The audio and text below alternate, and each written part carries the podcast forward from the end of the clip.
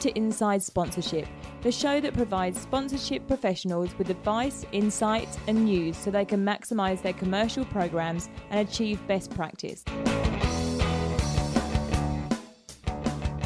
There's no doubt that the pandemic has whacked us all, and there was a period where we were so reactive to what was going on and how it played out in different markets that it felt like we just couldn't catch our breath. These days, however, we've mostly started moving forward, some markets differently to others, and in that, we've seen some really innovative work. Now, one section of the sponsorship industry that has been a great source of wisdom and guidance, leadership, and, and innovation to both rights holders and brands has been agencies. Of course, brands and rights holders are full of really smart people, lots of our listeners, but interestingly, the smart people at agencies, combined with their unique views from working with a wide array of rights holders and brands, gives us a much more holistic view of the industry right now and where it's going, especially considering that so many agencies work across multiple geographic regions.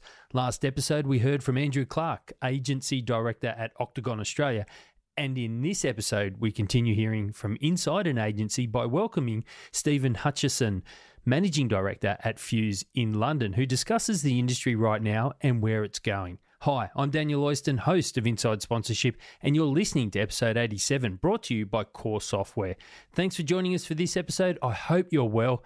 Time for some shout outs. Well, just the one shout out this episode, and it goes to Andrew Mikhail, who connected with me on LinkedIn after recently moving into working in the sponsorship space as head of commercial partnerships at Parramatta Eels, based in Sydney, Australia, who play in the National Rugby League. Andrew dropped me a note to let me know that someone introduced him to the podcast. Thank you to whoever that was, and that he is enjoying hearing from others in the industry, and that the podcast is a really useful tool Great to hear from you, Andrew, and go the mighty Eels. As I said earlier, our guest today is Stephen Hutchison, Managing Director at Fuse, who are powered by Omnicom Media Group and provide marketing and commercial services for brands and rights holders specialising in partnerships and experiences across sport, entertainment, causes, and culture. Stephen is the managing director at Fuse, Omnicom Media Group's specialist sports and entertainment division, and his role at Fuse involves providing strategic support for a number of global brands, including activation, evaluation, strategy,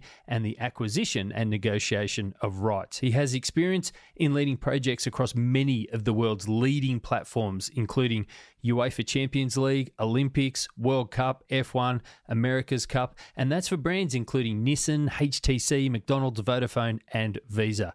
And before we hear from Stephen, Daniel Collier Hill, Core's commercial director, APAC, has delivered part two of his three part blog series, which focuses on hacking sponsorship. And he joins us to discuss the latest blog, which looks at after the chaos and specifically hacking asset management and hacking creative. Here's Daniel. Daniel Collier Hill, welcome back to the show. I'm picking up where we left off with part one of your series, which looked at planning for the return. I know that you wanted to continue taking a look at what some of the industry's best are doing across various functions. And this month, you've taken a look at two areas that should really work together, but often they don't. And that's because so often one can take priority over the other, and that is asset management and creative. So let's lead off with asset management. Talk to us about hacking asset management. It's the, the super unglamorous part of the sponsorship industry, but here we really wanted to explore how uh, we begin to tackle the most challenging assets to create, deliver, and then how we integrate them into the broader marketing mix doesn't matter where in the world you're listening to this, there's a pretty high chance that you've been part of a sponsorship deal in the past six months that's just turned upside down.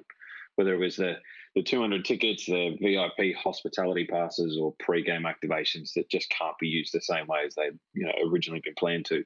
But change has been pretty much the only constant in 2020. Of late, though, we've seen a trend in new clients referring to a, almost a, a total lack of visibility over what assets have been contracted, what's still available, and how a portion of spend can be repurposed, but then also effectively reported on at the same time. I run out of breath just saying it. In my opinion, although some have been dealt a super bad card with you know, furloughs and redundancies, sponsorship or partner services managers, whatever we want to call them, have really earned their money during this period of time. Right? You know, being able to manage expectations on both sides of a deal in line with managing internal inventory levels can be really hard. And you, interestingly, you're like this.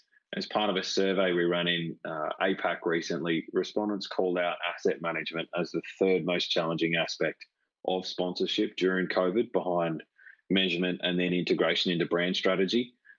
For me, it feels like these three are you know more prevalent than ever, but uh, they've been at the top of, of these types of lists and surveys for yeah, what feels like forever.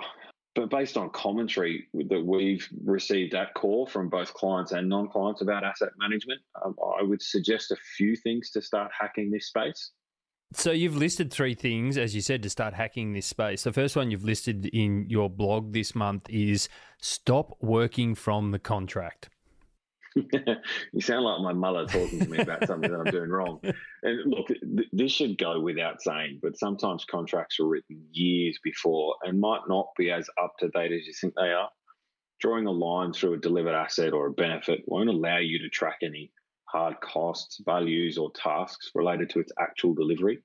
It's an important point, but then mixed into that is the second point that you've got listed here, which is making sure somebody else knows what is actually in the contract. Yeah, and another one, we often with rights holders and brands who own the delivery space. We can probably all think of a person, and, and I don't mean to call them out, but everyone has ownership of this, and can sometimes get a little bit tunnel visioned. This can be super counterproductive, especially in today's environment.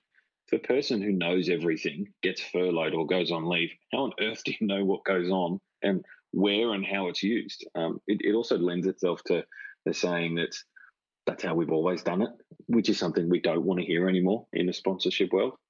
The third one you've listed here is understand what's in the toolbox. What do you mean by toolbox? Yeah, look, by that I mean your asset register or, or inventory, but again, whatever you want to call it. I'm not referring to a need to note how to repurpose assets. I'm actually acknowledging an elephant that is seemingly being ignored, and that's new and renewing deals. Imagine going to buy a car or going to a car yard, I should say. You'd expect the salesperson to have a base knowledge or some sort of understanding of what cars are actually available at a bare minimum, at, at least, in my opinion, we should be aware of the asset categories. But you can confidently say you're aware of everything that's contracted and still available because it's going to allow you to stay on top of new assets that shape new and renewing deals. Because if I'm a I'm a betting man, I'd say that there's going to be a big portion of deals that look totally different in 2021. 100% agree with you. So, some great points there around hacking asset management and specifically to stop working from the contract, to make sure someone else knows what is in the contract and then understand what's in the toolbox. Because, as you said, there's a big portion of deals that will look very, very different in 2021. So, that's hacking asset management. Let's move on to hacking creative. So, part two of this, we wanted to explore the impact COVID has had on the creative function in sponsorship and how it plays a pivotal role in bringing us closer to not only customers but our audience and fans in general. Since the pandemic began, it's caused utter chaos uh, across almost every industry and job function, including advertising and sports marketing. Creative directors across the globe have been, you know, given arguably the hardest task in making sure that our beloved brands stay front of mind with relevant content. And and and look, take a second here, huge challenge, which uh, I'm sure you'll appreciate array of budget cuts, headcount reductions, general restrictions, just the general need to stay up to date with what consumer attitudes and, and behaviours alike has been nothing short of extraordinary. Um, some would argue that it's forced our creative directors and broader advertisers back to the drawing board to help create timely and relevant content in an even shorter period of time. I think for me personally, seeing creatives deliver and repurpose imagery and film footage around the globe has given me a some new level of appreciation and admiration for what they do. And look, if you need proof of that, go and have a look at what Nike's just done with their latest commercial. It was put together entirely from repurposed imagery and footage. If I can again lean on WARC for its 2020 content strategy report, there's some really simple but effective hacks we can learn from in this space. And you've listed those there from that 2020 content strategy report. The first one you've got here is content should aim to be part of culture. Yeah, so this is consider different content formats to deliver a message. We've seen the production of love songs, feature films, and even podcast series win awards based on their effectiveness. And, and I'm going to steal a quote here from James Tucker, but the beauty of content is that it doesn't have to feel like an ad these days. I think that's a great point, making content part of the culture. Following on from that, the second point that you have listed here is content can drive behavior change. Yeah, look, and that's probably super prevalent in whatever industry you're in, whatever position you have on a on a social issue or or, or a cause. Content can build emotional connections with audiences that ultimately drive action through powerful messaging. If I can lean on a, a core favorite to explain, just Google Distracted Goalkeeper by Tech and Soul. Yeah, I love that what you would call a campaign around being distracted and the goalkeeper and the different context that that's provided in and the behavior that it's trying to change. It's very powerful. The fourth one you've got here is considering context benefits content strategies. What do you mean by that? So, a better understanding of the purpose of a sponsorship deal in context to what we're actually trying to achieve can play a big role in making content strategy more effective. This can include a range of approaches, but often requires, you know, with the question of how do we improve the interaction with our fans or consumers? So, I mean, look, if you're not fortunate enough to have creative directors, go and talk to your CMO or head of marketing or anyone in your, your marketing team. If you can't do that, well, then try and revert back to some of the advice from our friends Tim Morris and Adam Hodge. Talk to as many people in the organization as you can. This is going to give you a really different perspective from everyone on an issue or a challenge or, or general business objective. And it will allow you to hack whatever it is you're trying to create. Some great advice there. Over the last couple of months, you've delivered part one, planning for the return. We've just looked at after the chaos and, and look at looked at hacking asset management and hacking creative. What have you got for us next month? So uh, the third and final one to round us off, we want to have a look at hacking perceived value, and I want to focus on the word perceived there and, and particularly look at how COVID has changed not only the commercial value of assets, but how we also value the intangibles. How we might use things now might be totally different. So it's a, a different purpose for the asset, which will bring in an entirely different value from a both a rights holder and a brand perspective. And then the second part to that is we want to look at hacking segmentation. So again, crucial on both sides of the deal, but how we now need to dive even deeper into the trends, interests, and behaviors of consumers and fans to really drive that meaningful content and relationships. Great chat. And listeners, if you want to read all of those points and Daniel's wisdom, head along to the blog at coresoftware.com. And of course, he mentioned a, a, couple of great resources or things to go and have a look at. That's the You Can't Stop Us Now Nike ad, the WARC 2020 content strategy, and Uber's Distracted Goalkeeper. And there are embedded videos and links to those resources in the blog at coresoftware.com. Daniel, really looking forward to part three. Thanks for joining us. Thanks very much, mate. Talk soon. Our guest today is Stephen Hutchison, Managing Director at Fuse, who are powered by Omnicom Media Group and provide marketing and commercial services for brands and rights holders, specialising in partnerships and experiences across sport, entertainment causes, and culture. Stephen is the Managing Director at Fuse, Omnicom Media Group's specialist sports and entertainment division. His role at Fuse involves providing strategic support for a number of global brands, including activation, evaluation strategy, and the acquisition and negotiation of rights. He has experience in leading projects across many of the world's leading platforms, including UEFA Champions League, Olympics, World Cup, F1, America's Cup, and that's for brands including Nissan, HTC, McDonald's, Vodafone, and Visa. He joins us now to take us inside Fuse, as well as discussing the industry right now and where it's going. Here's Stephen. Stephen, welcome to the show. COVID has seen us all adjust our working situation with so many sp- people spending more time at home. And so during restrictions, has there been something that you've thrown yourself into in terms of maybe learning something new or a passion project that's always been on your list? Truthfully, not really.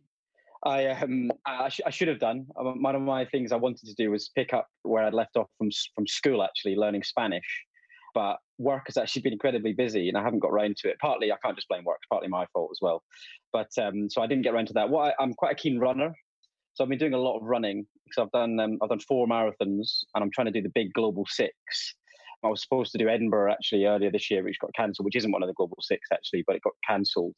So I've been trying to do a lot of, as much running as I can, and actually working from home, I suppose, has slightly allowed me to be a bit more flexible with when I can and can't do my running. So, yeah, it's not a new project as such, but I suppose I've uh, I've tried to up my game as far as running is concerned. Very good. Do you listen to any uh, Spanish podcasts in terms of learning the language while you're running?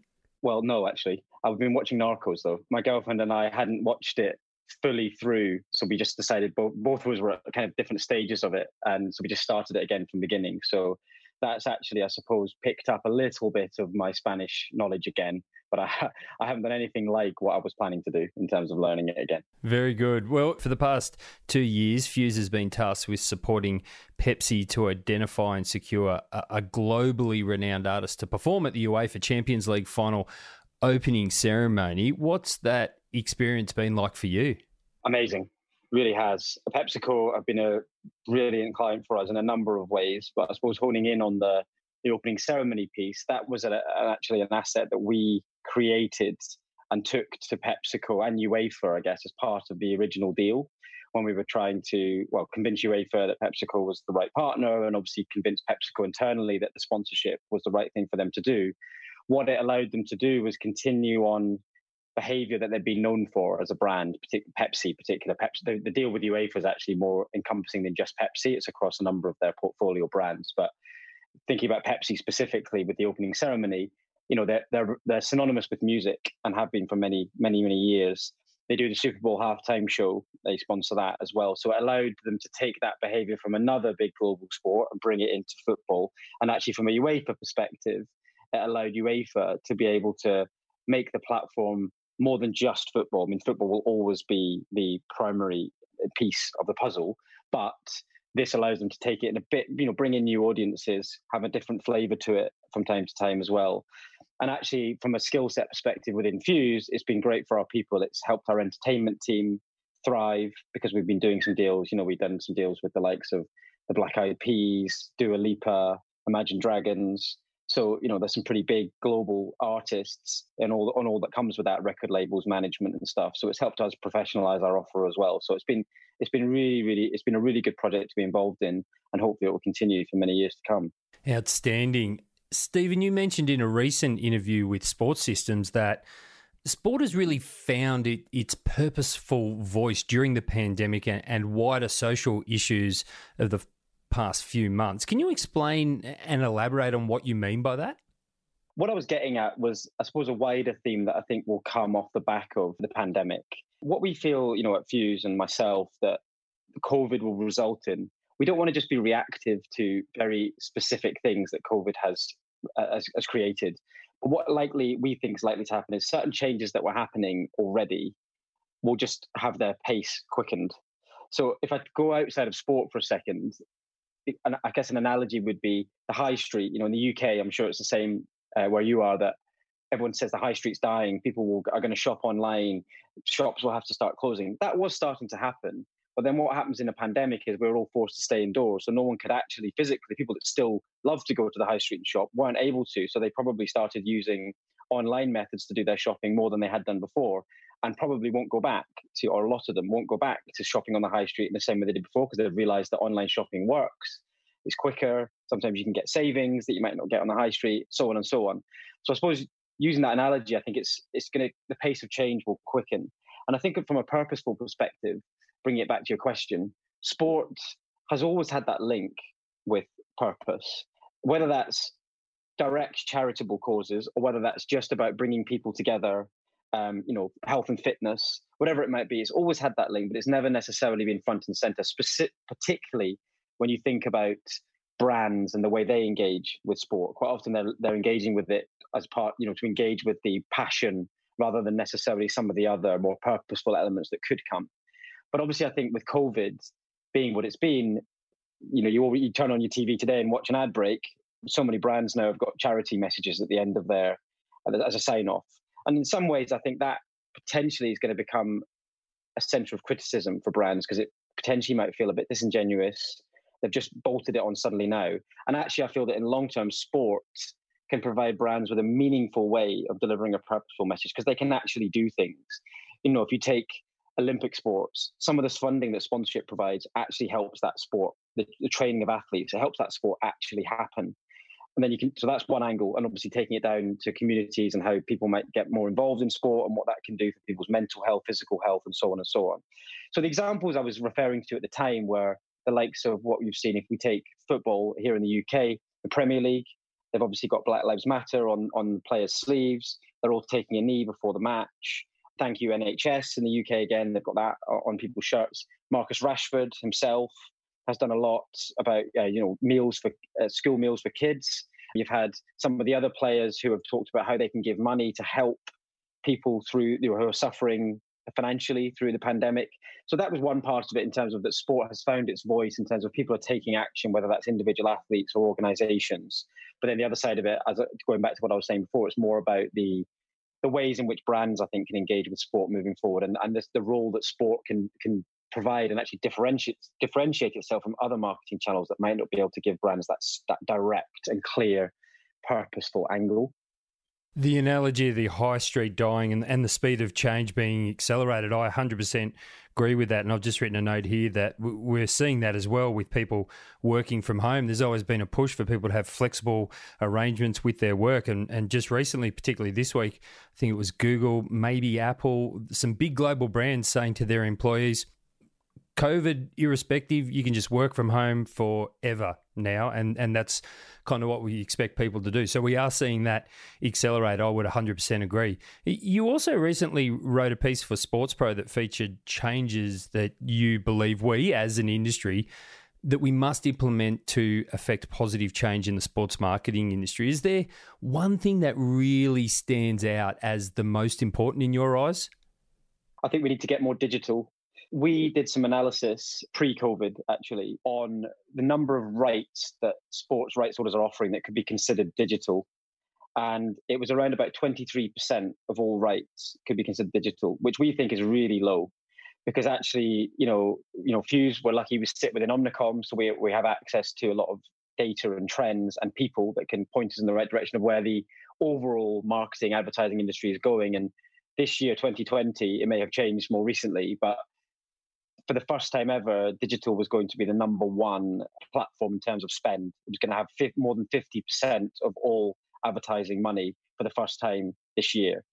So as a result, we are not supplying the demand that's out there. Brands are clearly wanting to spend money on advertise on digital advertising, and we've only got roughly a quarter of our inventory that could be considered digital versus them wanting to spend 50 or you know it's an average but 50% of their money on digital platforms. So they look at us and go, "Well, we, you don't have enough stuff for me to spend on because you're not, you haven't got the stuff in the places I want to spend it." So I think rights holders and us as, as you know, activation agencies, thought leaders, whatever whatever guys it may be, need to start thinking harder about what rights we can either convert to digital or what new rights we can create that, su- that supply that demand for digital. I just think that's absolutely crucial. If we're going to thrive in the long term, we need to. I think the the the uh, the term I used on the um, in the article was from analog to digital. I think we need to that that's a change we need to make, and we need to make it quickly.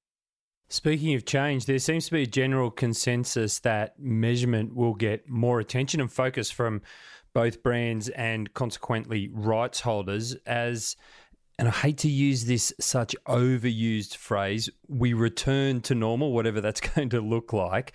What role do you think measurement will have, or, or how will measurement change in sponsorship over the next, say, 18 to 24 months? If you'd have asked me my top two on the previous question, this would have been number two, actually. So it's a nice follow on. I think, again, this is another area where we are lacking a little bit and have been for a while. And I think COVID will probably necessitate an acceleration for us to move towards more to stronger measurement capabilities.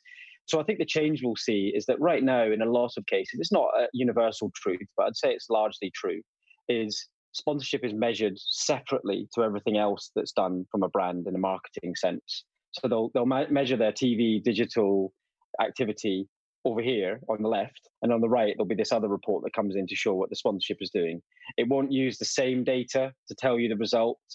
So that's one problem. We're not integrating sponsorship into the overall measurement frameworks that brands have. And that's a responsibility, I think, of the brands to make sure it's implemented.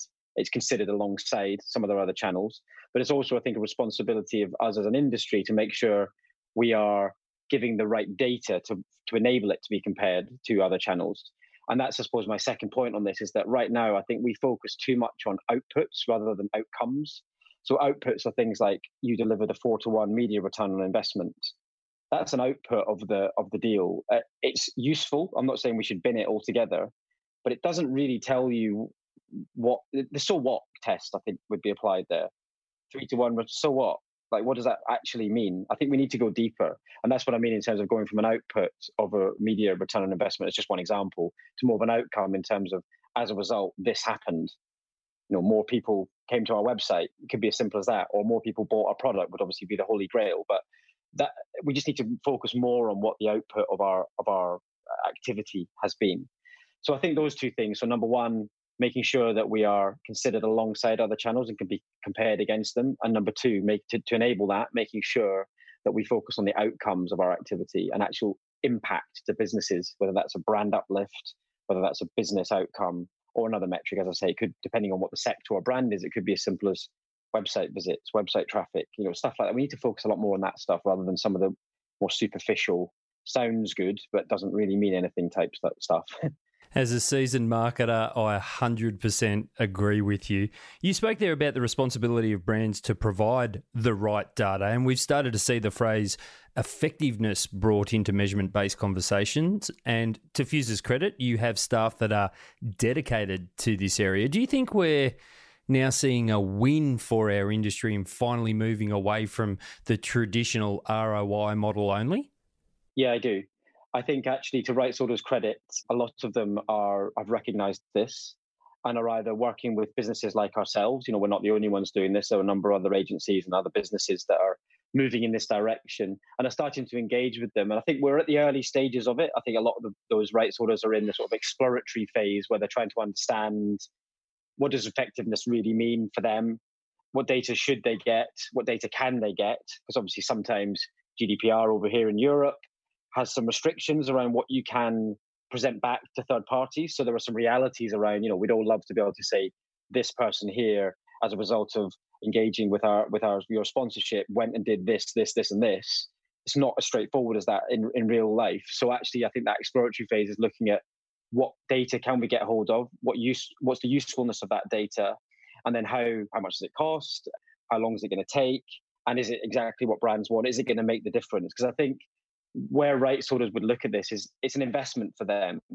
And if they are going to invest in this, it needs to prove that either brands are renewing their commercial relationships or new brands are coming on to sign new deals for them. There needs to be some sort of commercial return, which is obvious. So I think there's that that's going on because you know a lot of the money that go that from sponsorship that sports organizations get is then used to fund, as I said in a previous answer, training of athletes, which is kind of fundamental to the sport. So they need to decide if they're going to spend this money on measurement, is it really going to make the difference? We truly believe it does. The answer is a little bit different for every organization you talk to.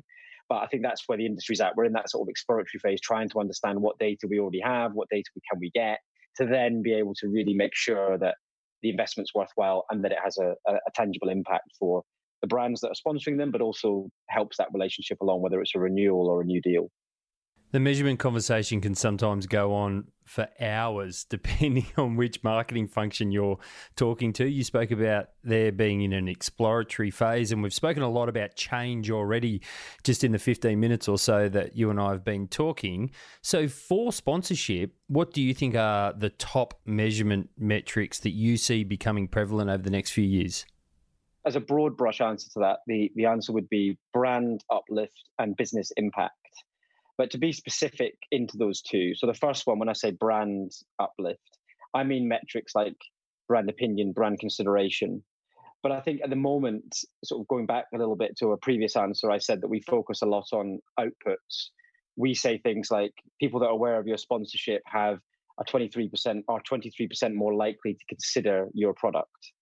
Now, that is a piece of data that's interesting, but brands, when they're looking at consideration as a metric, if we use that one as the example, are looking at what their overall consideration is. So 23% of fans of a sponsorship that have seen the sponsorship that are aware doesn't necessarily tell them what true impact that's having to their business. So we're doing a lot of work on trying to say, well, okay, let's take consideration and let's look at what sponsorship's contribution to the brand's overall consideration is. So we can say that actually, you know, the, again, it, depending on what data we can get, we can't always answer this question. But the where we want to try and get to is to say, you know, if you if you've got of your audience brand X, you've got sixty percent of those that consider you. We can tell you because of the analysis we've done that twenty percent of that sixty percent has come from your sponsorship because of these reasons. So that's what I mean in terms of we we do provide data on brands that uh, sorry fans that are aware of um, a sponsor a sponsor's activity has a X percent more likelihood to consider a product than a brand a fan who has not become aware of that brand sponsorship. But it doesn't it doesn't allow the brand easily to relate it back to really what's its overall contribution to my overall piece. Hopefully that makes sense. And I suppose the second piece in terms of business impact which is which sponsorship, to be honest, has always been weak at, and in some ways, understandably, because of the nature of some of the agreements are more brand-based activity than business-led. But we haven't been able to prove the, the end impact on sales. So I think that's another area we've got to focus on. And again, we've been doing some work with some of our clients on trying to insert sponsorship data into econometric models or mixed market modeling, which actually shows the brand in a scientific way what the impact of their marketing activity has had on their bottom line. And we want to try and take sponsorship into that conversation. Because even if it's brand led and it delivers consideration, we know that consideration ultimately will lead to sales. So let's try and isolate that where, where possible. As you mentioned in your question, we do have people dedicated to effectiveness. We've got a couple of marketing scientists because we really believe in this. We want to invest in this area. But the truth is, we're we're still in our a little bit in our exploratory phase. We have products and services we can offer, but the solution we've got to, we've now got a raft of case studies of having worked with, you know, four or five big brands over the last year or two. And the answer is always somewhat different. And it just gives you that great perspective to be able to look at different ways in which we can prove that and to varying degrees we can prove it.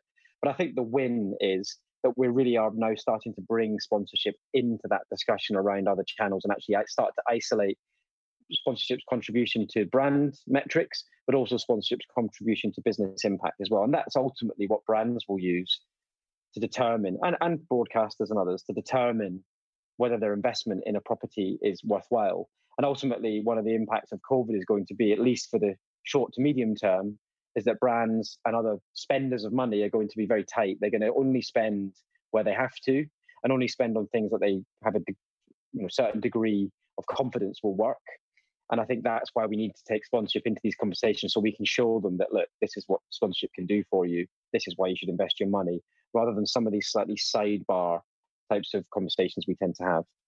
I'm conscious of your earlier comments around digital spend tracking to 50%, but Rights Holders only having an asset mix where 23% of digital. So I hadn't anticipated those comments. So I'm, I'm going to ask this question anyway, and I'm curious about what you might add to it.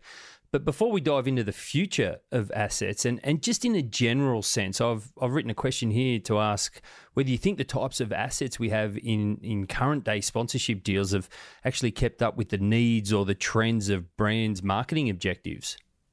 Digital is the big answer to that, referring back to what I said before, in the sense that we, we're not supplying the digital demand. But I think also the other answer I would have to that is going to be around how we decide what assets and rights we want to sell to sponsors. To, to explain what I mean, the process tends to be that a rights holder will identify the inventory that they have to sell and they will start to carve that up for different packages. Sometimes it's it's based on a sector, you know, if certain assets are more are relevant to an auto the auto sector than they are, say, uh, an FMCG. But largely speaking, they are just a kind of like divided up and, and sent out as part of the proposal to any sector with maybe some very minor differences. So I think that where we haven't kept up necessarily, we haven't been bespoke enough. And I think whether that's digital, whether it's physical, whatever it might be, I think we need to be doing our research a bit more upfront to actually take more tailored packages to brands that they that will actually be more relevant to them and actually be enable them to consider something a bit more, I suppose with a, an idea in the mind of how they might use it already. Because I think some of the problems that we face, and it's not just a sponsorship thing, it's any marketing channel, is if you're trying to pitch something to a brand or a business that's going to spend some money with you, they're getting that times multiplied by, you know, depending on what the brand is, 100, 1,000. You know, a lot of stuff is coming their way. And it's a lot for them to do. It's a lot for them to keep on top of. So stuff that comes to them that's a bit generic, is a bit broad brush that they then have to take and really make it work for them. They're probably going to put to the bottom of their pile because if someone sends something else that goes, "Hey, I've done some research on your business. I can see these objectives being uh, seem to be what you focus on. Here's a, here's a proposal based on what I think. You know, you're not gonna, we're not going to get it 100 percent right. I'm not saying we, we're there's not we're going to know everything about a brand just from an initial bit of research, but it just gives that chance of them being able to see it how it might actually work for them based on where their business or brand is going, rather than them having to do all that work themselves. So I think that's something we can do, and that is I think that's neutral depending on where. And I think we should up our digital game. But outside of that, if a brand is very much about physical experiences, let's take a proposal to them that's about physical experiences. Obviously not right, right at the second, but you know, for the future, that kind of thing. So that that's probably the, the big area I think we can improve generally, alongside obviously the digital comment I made earlier. Speaking about improvement, and, and you also spoke about taking better tailored packages to brands, but to do that, we need visibility of assets. And for in order for us to understand how we use assets in the future, both brands and rights holders, they do need to have visibility of contracted assets and available assets and, and how they fit into various strategies, both for themselves and for their partners. From your experience, has both parties been up to the standard in this space? And irrespective of your answer there, what changes in asset management would you love to see, particularly from the agency world? I don't want to sound like I'm always criticizing because you know it's a bit unfair because we learn as we go, right? And and you can we can always improve. So I suppose that's the perspective I'm coming from. It's not a criticism. Our industry's been phenomenally successful over the years. This is more about how we can how we can move forward and thrive in the long term rather than necessarily criticism of the past. So I think my answer is no, they haven't been up to standard. So I think in order to benefit everyone in the in the new world, brands need to let rights holders into their world a bit earlier and actually understand a bit more about their business and what really makes the business tick in terms of what what's the CMO, what's the CEO, what's the chief commercial officer, whatever, whatever the position might be at the brand side, what's going to make them tick? What are the things that they are really focusing on so that rights holders can adjust rather than having to sort of either just assume in the background uh, certain things, what they read in the press or what they hear from little tidbits in meetings and what have you. But on the other side, I think with the rights holder, they need to ask more questions, and agencies as well need to ask more questions. We need to be reading more about our business, our clients and sponsors, partners, whatever they may be, as business in the trade press, listening to earning call, earnings calls, whatever. I'm guilty of this myself. Don't do enough of it, so we can understand and hear things that we can then take as a question to our day-to-day client, who can either answer it him or herself, or take it back to the business, so that we all have that greater understanding. So I think that comes with more conversation. But I think one of the key levers that we need to probably look at, and it isn't easy, is more flexible contracts, which is again something I mentioned in the article I did for Sports Pro. But sometimes we're asking brands to sign up for three, five year contracts, sometimes longer. And objectives of those brands change over time. And but we could be restricted by what assets we have and rights we have based on the contract that was signed three years ago. So I think people need to be a bit more flexible with how they approach this for the greater good, because it's more likely the brand will activate the rights if they're getting they're getting rights that are more relevant to their business, and more likely to renew because they see the impact of right, using rights that are more relevant to their business too. So it kind of benefits everyone. So I think everyone needs to be more open. And I think in terms of changes to asset management from the agency world, I think it relates back to the answer I just gave. But I think we as an agency industry needs to be more inquisitive and not just do the job we're asked to do. You know, I don't want to become uh, annoying to rights holders or clients, which I'm sure sometimes we are, but ask questions, you know, rather than just doing what's told of us and providing a service. Let's become much more of a strategic consultancy. That's a lot of what we've been trying to position our business towards. And that doesn't just mean writing the best strategy in the world. It, it can it can apply to asset management. You can be strategic in the way you you manage assets ask questions is this really the right way we should be using this asset? Wouldn't we be better using this asset instead? Hey uh, client we haven't used this asset all year. Should we go back to the rights holder and renegotiate or deal with them or try and swap it out for another asset? I don't think we as, a, as an industry body ask those questions enough. And as again going back to what i said about brands being very busy rights holders being very busy we as an agency world in sports marketing we we look after we have people dedicated or, or largely dedicated to some of these businesses. Let's use that dedication to to actually make their jobs easier. And in turn, it will benefit us because clients will respect us as, as partners rather than service providers. And that's been better for the longer term relationship than it is to be, just be a commoditized service provider. So, you aren't the first person that we've heard speak about rights holders and brands being more open and flexible and, and talking to each other, and also that idea of more flexible contracts, particularly those ones that are, that are longer term. So, why don't we see more of it if we hear people talking about it and it makes sense? Why don't we see more of it? It's a good question because it's not easy. I think I mentioned in my previous answer it isn't easy, and it's uh, you know sometimes I feel sensitive to the fact that I'm saying these things that are somewhat easier to say than do because i think the reason we don't see see it is because in a, especially in contracts where it's legal there's you know there sometimes there are lawyers around the table and their job is to make sure the contract is executed in a way that holds up legally from both sides. And the way to do that is have it absolute right? Having something that's vague in a contract isn't good for the legal side of things because it doesn't if there was ever going to be a dispute any vagueness means that you can't it's not a clear answer of who's right and who's wrong and, and where the remedy has to be delivered or not delivered or, or, whatever. That's really i think the reason for it. So i think you know potential solutions to this i think are allowing a bit more for that vagueness to come in and almost like telling the lawyers to back off a bit in terms of you know we where when it comes to commercial assets in particular i guess it when it comes to indemnities warranties force majeure stuff like that there has to be sort of legal uh, stipulations around that. I'm talking more here about commercial assets, almost asking the lawyers to back off a bit, allowing there to be a bit more vagueness, but also potentially utilizing things like side letters or MOUs, other kind of legal mechanics that don't necessarily have to be as strongly worded as contracts, but that are there as reference if needs be. So using some of those different mechanics, I think, is a way of doing it. And then the other mechanic I would suggest, I suppose, more generally, again, every situation is different, but as a, a general level, would be things like um, review periods. And you know, rights holders, under, totally understandably, do get a bit sensitive around uh, rights to terminate or renegotiate halfway through a contract.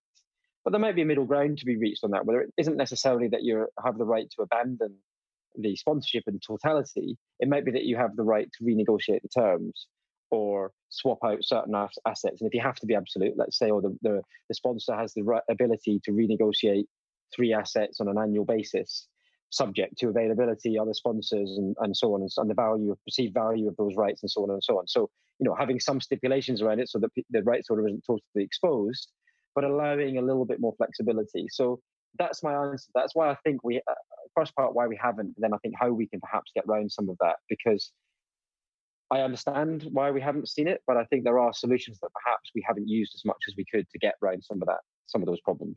I think those comments around mid contract flexibility and review periods I agree with you. I think sometimes we look at it from a negative perspective, but if we look at it from a positive perspective, there might be assets that are performing really, really well, and the, the sponsor wants to pour more effort into doing that. So they may actually want to give a rights holder more money, or they may need to change that mix of assets because a competitor has entered the market or left the market or come into their area or, or whatever it might be. So I think those comments around mid contract flexibility and review is a good one in reference to perhaps some emerging asset categories and, and some that are maybe even slowly phasing out, what do you see as some of the biggest changes coming for assets? Some of the media based assets, I think, will ch- have to change in nature. If you take a lot of sport, it's either, you know, it might be front of shirts, LED boards around pitches or arenas or whatever the case may be. I think they will still become hugely valuable because they're tangible. They provide that media value we talked about earlier. And whilst obviously we need to prove maybe the impact of that more, that there's a there's a huge value to that. But I think the flexibility of those has to change. Sometimes, you know, all you can do on those sort of media facing assets is put the brand name. There aren't many other industries in the world, as in marketing industry, sorry, in the world where the brief given is hey, can you go and put my logo somewhere, please? That is not normally a brief that's given. There's got to be more to it. There's got to be some context. So you start to see, if we take LED boards as, as an example, we're starting to see virtual boards coming in there where you can tailor the message and the language to different markets around the world, animations so that brands can, you know, tell a bit more of a story within obviously the confines of a, an LED board, but can tell a bit more of a story around their brand. So I think that flexibility to tell deeper stories, even at the higher level, is going to be a real emerging category. And we've been talking to some big part, parties recently who are investing in the perimeter board, LED board space, and some of the virtual replacement technology is now of a really high standard. You know, the likes of Serie A, La Liga, some pretty serious rights owners are starting to utilize it. And that will offer a huge flexibility and allow rights owners to sell in different territories than they could have done before and, and isolate those territories out rather than trying to sell globally. And There's only a handful of brands that, you know, potentially want full global coverage versus maybe specific regions or even specific markets. So that's one thing. And then I think um, digital and social media are going to be the other two areas. I mean, it's kind of in line with, I guess, the, the, the wider marketing world, but more people, increasingly the world's going more digital. Social media is bigger than ever. Obviously, the, the, the platforms within it are slightly shifting in terms of, you know, TikTok emerging and Twitter, Facebook, Instagram, all, all kind of vying for their position and, and having relative success and, and failures around that.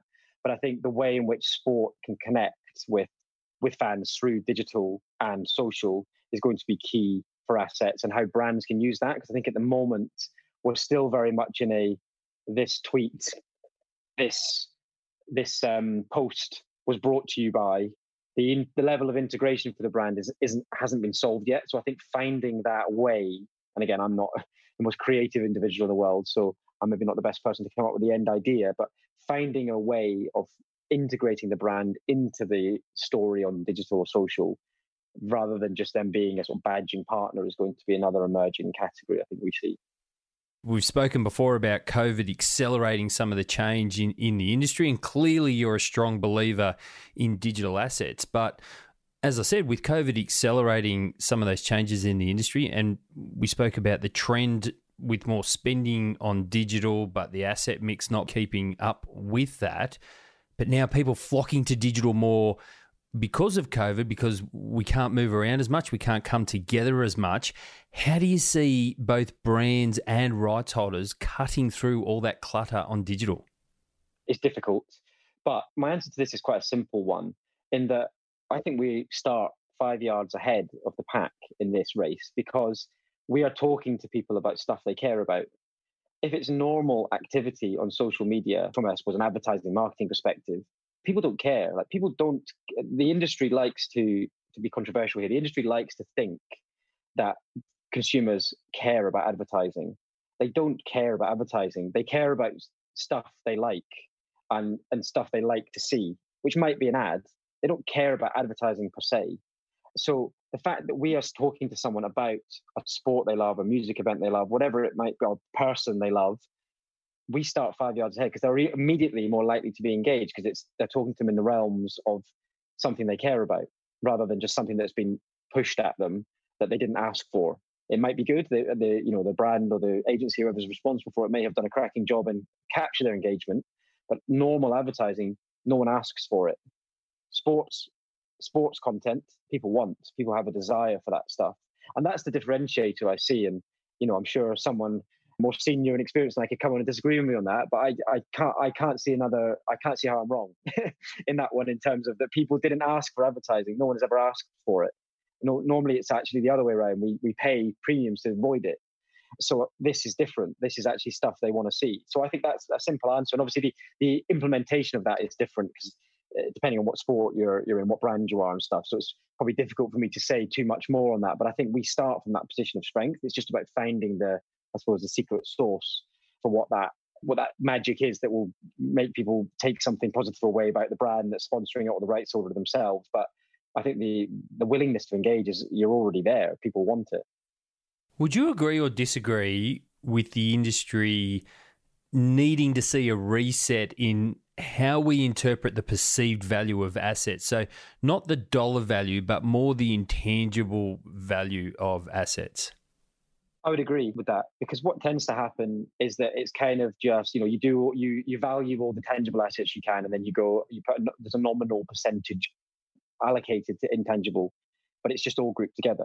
And so if you think about what's in that intangible stuff, it's things like the ability to associate with the platform, you know, UEFA, FIFA, you know, the IOC Olympics, you know, a, a, an athlete. That's pretty powerful.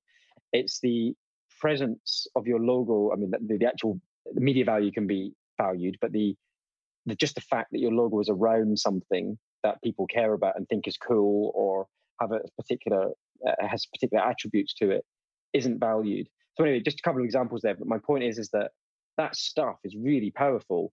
So we're actually undervaluing that quite heavily. Now, how exactly we put a value on that is is a, is the tricky part, and I don't necessarily have the answer to that. We are looking into it actually of how how we can provide some value to that. But I suppose directly answer your question, I would agree. We need to reset it, and actually the reset we should actually be more ballsy about how we how we value it because we're probably underselling it right now because some of the stuff that goes into intan- the intangible pot is some of the most powerful stuff we have. I'm loving this chat and your views on the change in the industry at the moment. And so I want to ask one around contracts. A contract typically comes into play quite late in the conversation when we're exploring sponsorship. Do you see this changing and perhaps a reset in how sponsorship or brand managers understand the contract, seeing that contracts very quickly took center stage as the pandemic started, and that there has been plenty written and discussed, including on this show, when it comes to contracts recently? I think so. Contracts, I think, in the pre COVID world were seen as a sort of means to an end as such. It was more the formalization, and then they get put in a drawer and never brought out of that drawer until either you renew the contract next time round or there's a, an issue that needs to be resolved other than that, they're never really referred to because it then moves into you know, asset manuals, guidelines, that kind of stuff that then becomes the kind of Bible as such that are used to to make the sponsorship happen. So as a result, you've got to question what's the value of the contract really, other than it just being a legal formality. And I think actually then what, what needs to happen is the contract should almost start earlier in terms of some of the, by the time you get to around the table with the lawyers, the commercial assets should almost be pretty much agreed, I would say. You shouldn't really be starting to discuss those in any detail. Now, obviously, there might be some legal language that needs to be added around them, but I mean, in terms of the, the general nature of what those assets are, in terms of, you know, to use an easy, bit of a lazy example, but if the client, the brand in question is all about providing tickets to a loyalty program, then they should almost have that sort of agreed already. And that and that sort of almost should be a list of stuff that you can just hand to the lawyers and say, look, this is already agreed. Uh, we want to, and then obviously if we add in some of the flexible stuff we talked about earlier in terms of we want to discuss this again in two years. Can you now put that into a contract? And then we'll come back around the table to discuss how that's been worded in the contract, and then any other sort of the, of the more formal legalities, indemnities, warranties, force majeure, etc. that need to be discussed. So actually, whilst the contract, the contracting point probably for practical reasons does need to sit at the end of the journey, we should have actually done most of the work beforehand and done it on the basis of what's really going to make the difference to the brand and the rights holder from a commercial perspective to then just insert into the contract in a sort of official legal way. That that's how I think it should it should change. And some of the stuff I said before in terms of it being put into a drawer, that shouldn't really be the case we should either have have it there front and center and it should mean something rather than just being there as a last resort. But in order to do that, it doesn't necessarily mean you have to get the contract itself out. It can just be some of these documents that are created that inform the contract in terms of what, what actually happened, but it's related to the contract. So that's how I think we need to change. I think it's a great point about assets pretty much already being agreed before the lawyers get involved. And it's probably a really easy segue and lead in and put my hand up. It's probably a little bit lazy on my part. But how do you see the role of sponsorship contracts evolving in the next few years? And by that, what I mean is, will it be led by ensuring we achieve specific outcomes, or do you think that the general legal jargon that ensures the right type of insurance or indemnification is still front and center? For example, will we start to see things like objectives and key results or outcomes? And you alluded to that some of those things earlier on in the show. Do you think they'll actually be contracted, or will we just still see everyone flock to ensure that, that you know they get the right clauses and things like that in a contract? So I think what will end up happening will be that obviously force majeure has obviously been particularly front and center during the pandemic. I think we'll end we'll, we'll we will get back to uh, in inverted commas normal ways of working with regards to that kind of stuff in terms of there will be an accepted templated clause that largely will roll out across all, all contracts or, or it be slightly modified, but largely the same. We'll, I can't see it not getting back to that. But I think what to, to your question, so I think that that will be one part where that will still still happen, and and indemnities, warranties, and stuff will, will have sort of a templated fashion. Where I think we will see differences, I don't think it's probably in the interest of the brand or the rights holder all the time to have totally specific and mapped out objectives contracted. Because on both sides things can change. Doesn't necessarily i'm not talking pandemics here. I just mean in terms of a brand could suddenly have a budget cut which means that they can't invest as much money that would have allowed them to achieve that objective and the rights holder can't then be on the hook or or you know subject to losing some of the rights fee if the if the brand hasn't invested what they said they were going to do and things like that. So there is a reality that you can probably only contract it to a certain level. What I think we will see is a lot more pointed pieces in there around what the intention of the sponsorship is, and that both parties in good faith should be able to have you know discussions around whether it's working, what changes need to be made in order to make those happen.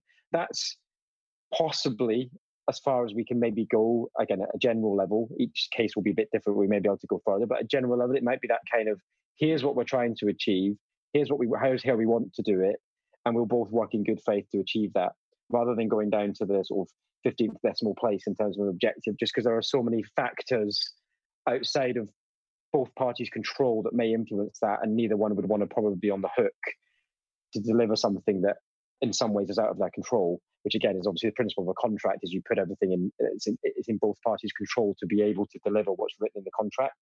So we can't probably change contract law but we can probably just have a bit more flexibility and slightly openness and good faith and best endeavors type language. And again, I know in some ways people might say that's a bit meaningless, but I think we don't have it at all now. So let's put it in there and it's at least something to refer back to, to have that sort of good faith and best endeavors to do certain things. And that will move us on a bit because everyone will be in no uncertain terms of what the intention is and we'll be left to no interpretation.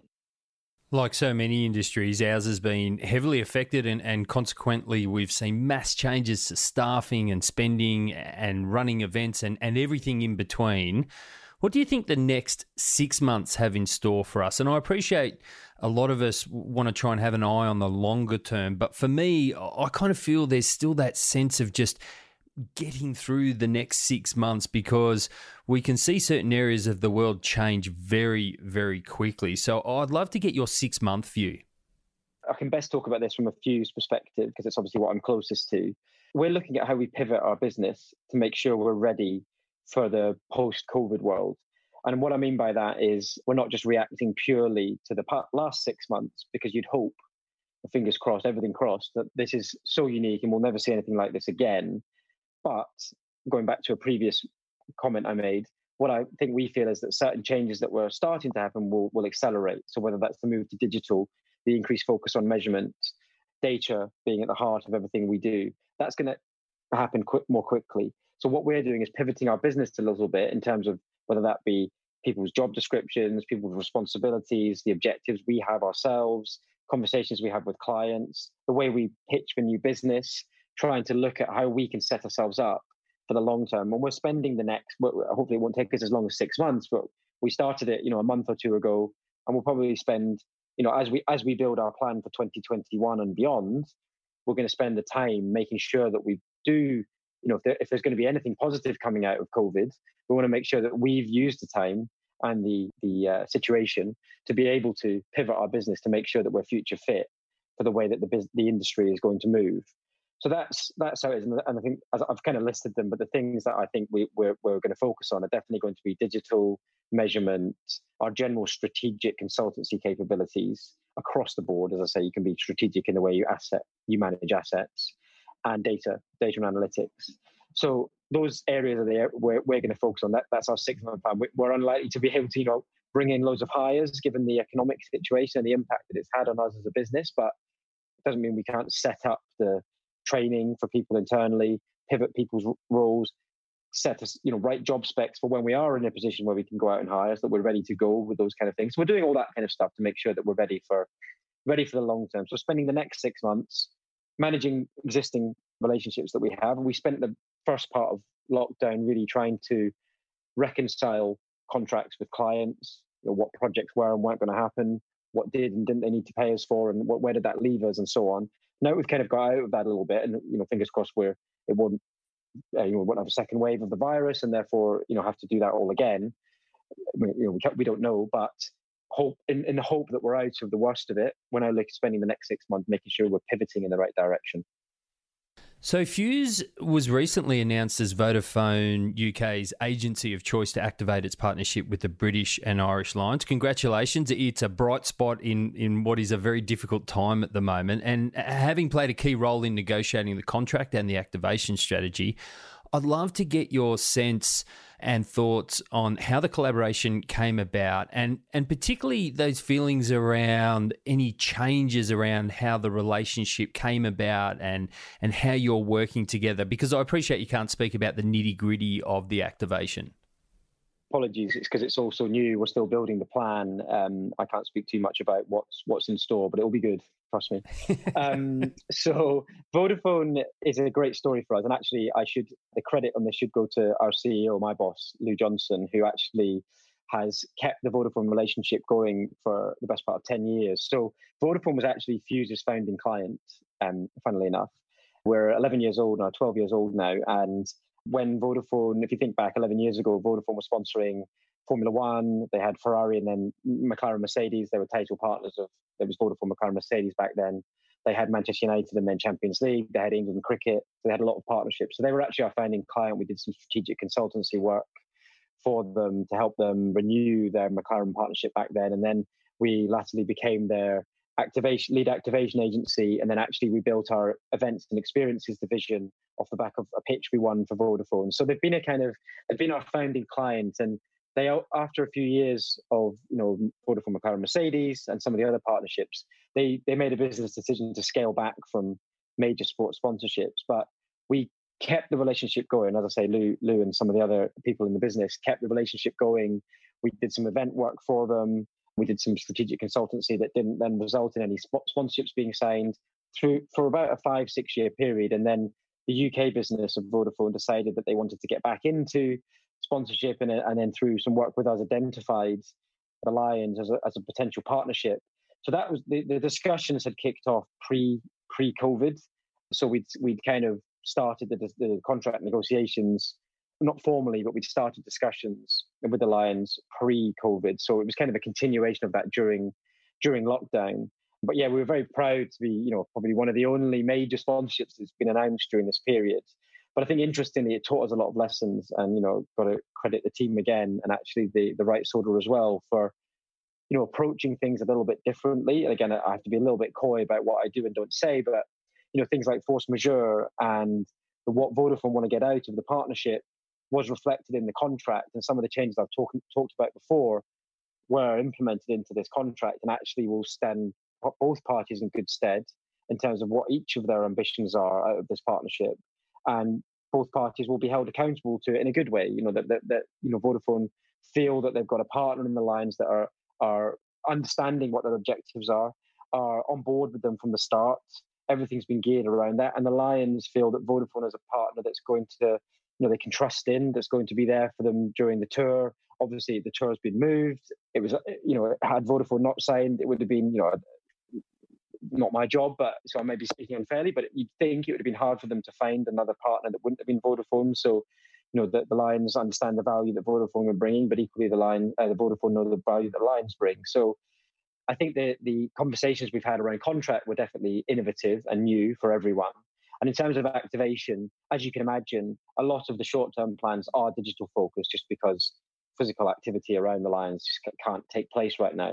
But obviously, as and when the tour comes round and the situation with the pandemic, that we'd hope that there'll be a lot of physical activation coming coming too as well. And Vodafone definitely believe in that. There's obviously just a reality right now that uh, it's what we can and can't do with it. Well, congratulations again. Like you said, it's one of the few major sponsorship announcements during what is a difficult time in, in the industry. In our last episode of the show, we spoke to Andrew Clark from Octagon here in Australia, where we briefly talked about whether our industry had the skill set or the mindset to deal with the challenges that we face in COVID. As the industry recovers and moves into this, and I hate to say it again, the new normal. What do you feel are sort of the top two or three things sponsorship managers or, or account directors really need to be skilled at. And I'm curious because you alluded to it before that uh, even though you might not be taking on staff, you can be investing in training at this time. So I think the three things I would say. So the first one's a bit of a looser one, but I think is probably the most important. It's got sort of bigger picture thinking. So there's probably not a training course you can do on that. But I think where we all need to upskill, whether you're the most junior or the most senior, is being able to see the bigger picture and rather than just being doing what's asked of us, thinking about the wider implications. Why are we doing this? What is there a better way of doing it? I think, you know, again, going back to the article I wrote for Sports Pro, some of the legacy stuff we've we've had in our in our ways of working. And Again, it's not a unique thing to um, sports marketing. I don't believe should be challenged. You know, why do we do certain things? Why do we just do what we're asked all the time and just provide the ser- same service that we provided the year before? Understand it's you know we're not just going to challenge everything for the sake of challenging it, but account directors, account managers, what commercial recommendations can they be making to the business based on what they've read about what the either their own business or the client they're working with business is doing? Have they spotted something themselves? As you know, most people that work in sports marketing tend to be fans of sport. What have they noticed? Them think of yourself as a consumer. What sort of stuff do you, would you actually want to watch? Don't th- don't get yourself insular into the industry. You know, as I said before about one of the the advertising industry, I think has a certain perception of itself that perhaps isn't actually true in the real world. And I think sometimes we are guilty of that. We market to ourselves sometimes. You know, we do these things. It's it's a world first because it's the first time someone's done this on a platform that no one's heard of, but it's the first time it's been done. So aren't we great? It's like, well, who actually cares about that? Who really cares about that in the real world? You as a consumer, would you really care about that? So I think thinking bigger picture and think, taking yourself outside of your bubble is probably the main one. And as I say, it's a bit loose because there's not a, a manual you can read on that. But I think we all just need to read more in the trade press, read more in the financial press as well. Again, something I've started to do a lot more but was guilty of not doing before. We need to have a broader perspective on the world rather than getting trapped in a little bubble and being able to and that that will set them apart. Rather than just being someone who can be well it's not going to be good enough just to be someone who's operationally really good anymore. You've got to be someone who's operationally good but actually has something else to offer as well. Doesn't you don't have to be the most creative person. You don't have to be the most strategic person. You can be one of those or neither of them. Something else commercial. But offer something different and to do that i think you need to understand the bigger picture. Second of all i think you know again i don't want to sound like a broken record but i think we all need to upskill our digital understanding. I'm not a digital expert. It wasn't my background. Again try my best to, to get there and and understand uh, you know at my level what i need to do to be able to make a difference. But I think we all need to make an effort to understand things like, you know, again, not necessarily intricate details, but what algorithm changes of Facebook and Instagram made that make it more or less user friendly for brands to engage with consumers. And as a result, what recommendations can we make to our clients? We don't necessarily have to be the one that plans and buys it, but those sort of areas and to understand the nature of how digital mark digital is consumed and, and digital marketing is planned and bought is probably the, the the second thing I would recommend. And I think the the third thing I would say is I think we need to be more challenging to each other. So when a rights holder sends a presentation to an agency, that agency should do the rights holder a favor and give a perspective on what brands look to like to see. You know, agencies we're fortunate we kind of sit in the middle. It has its advantages and disadvantages, but one of the advantage advantages, sorry, is that we see the rights holder's perspective and we also see the brand's perspective. So we can kind of understand where perhaps there are odds or where actually there's a way in which we can get those two things together. Let's use that and let's actually help each other rather than sometimes being just middlemen that pass things around. We need to be seen as consultants, I think, is, slightly linked to my first answer, my first point, I guess, that we need to be seen as more consultants than just deliverers. So those are probably the three things I think we all need to um, upskill on. And I think if I was to add a fourth, if I'm allowed to, it would be um, it would be understanding the role of data because you know we've heard for years now data driven marketing what does that mean for us? Again i'm not saying i've got all the answers to this and we're, we're trying to, to get there. But what does data driven marketing mean? How do we use data? We shouldn't just use data for the sake of because it's data. Let's use data because it actually has a tangible outcome. So i think if people get under the skin of you know without again not being necessarily being marketing scientists because that's quite a hard thing to be um, what actually do we want data to do and then bring in the people around you that can make that happen but what actually is data we're trying to do from it rather than just saying well i need to be data driven you know that, what are you actually trying to, to get out of it Four really great points there. Uh, amazing advice. Stephen, that was a fantastic chat and, and, some amazing insights. If listeners want to connect with you and keep the conversation going or find out more about what Fuse does, what can they do? Where can they go? From a Fuse perspective, go to our website, www.fuseint.com. And on there, you'll see links to the work we do, the services we offer, some of our thought leadership pieces, and also a way of contacting us if you've got any general questions. Personally speaking, um, LinkedIn, I'm quite open with my LinkedIn. I connect with most people. Happy to have a conversation with anyone who wants to. I'm passionate about, you know, I don't see this just as a job as such. I'm really passionate about the industry. It's what I want to work in for the rest of my career. And I'm an ambitious person. So anyone that wants to debate stuff with me, I'm happy to disagree with people, you know, in a positive way and for them to disagree with me. I definitely don't have all the answers and my mind's definitely changed by other people's perspectives. So be more than willing for people to connect with me, Stephen Hutchison on my LinkedIn. And yeah, I think they're, they're probably the two main things. Fuse also has a Twitter and Instagram platform that you can, and, and LinkedIn actually that you can connect with us on. So those are probably the easiest ways to getting in touch with us, and we'd love to talk to anyone. And of course, listeners, we will put all the links to everything Stephen just mentioned in the show notes at coresoftware.com. Stephen Hutchison, Managing Director at Fuse, thank you so much for coming on the show and taking us inside Fuse and your thoughts on the sponsorship industry at the moment. A pleasure. And thanks a lot for inviting me on. It's a privilege. And I've really enjoyed the conversation as well. And hope the listeners enjoy it. And even if they disagree, gets them thinking about something. Great chat with Stephen. While I love lots of the nitty gritty of sponsorship management that we hear from some of our guests, I also like some of that big picture thinking and the approaches. It really does give my head some space to ponder lots of different things and how they might apply. And I trust it does the same for you, and you got lots of value out of hearing from Stephen. You can find out more about Fuse by visiting fuseint.com. And as Stephen said, they also have a Twitter and Instagram account. Just search for the handle Fuse underscore agency on both of those platforms or follow the links from their website. You can connect with Stephen directly on LinkedIn. Just search for Stephen. That's Stephen with a PH and Hutchison, H U T C H I S O N. Of course, all the links are in the show notes at coresoftware.com That's a wrap for episode 87. Thank you so much for joining me. And a reminder please get in contact and drop me a line and say hi, and I'll give you a shout out on the show, just like I did for Andrew. I really do love hearing from you, the listeners, however you're connected with the industry. So please get in touch. If you want to connect with me, you can do so on LinkedIn. Just search for Daniel Oyston. That's O Y S T O N. And if you want to connect with Core Software's commercial director, APAC, Daniel Collier Hill, you can catch him on daniel.collier, C O L L L I E R, at coresoftware.com or search for him on LinkedIn as well. Until next time, I'm Daniel Oyston. Thanks for listening to Inside Sponsorship. Thanks for listening to the show. For more episodes and to subscribe to the show, search for Inside Sponsorship on Apple Podcasts, Google Podcasts, or wherever it is you listen to your podcasts. Also, for more free industry specific resources, including blogs, ebooks, white papers, and our Insights newsletter, head to coresoftware.com. Finally, be sure to follow Core Software on Twitter and LinkedIn.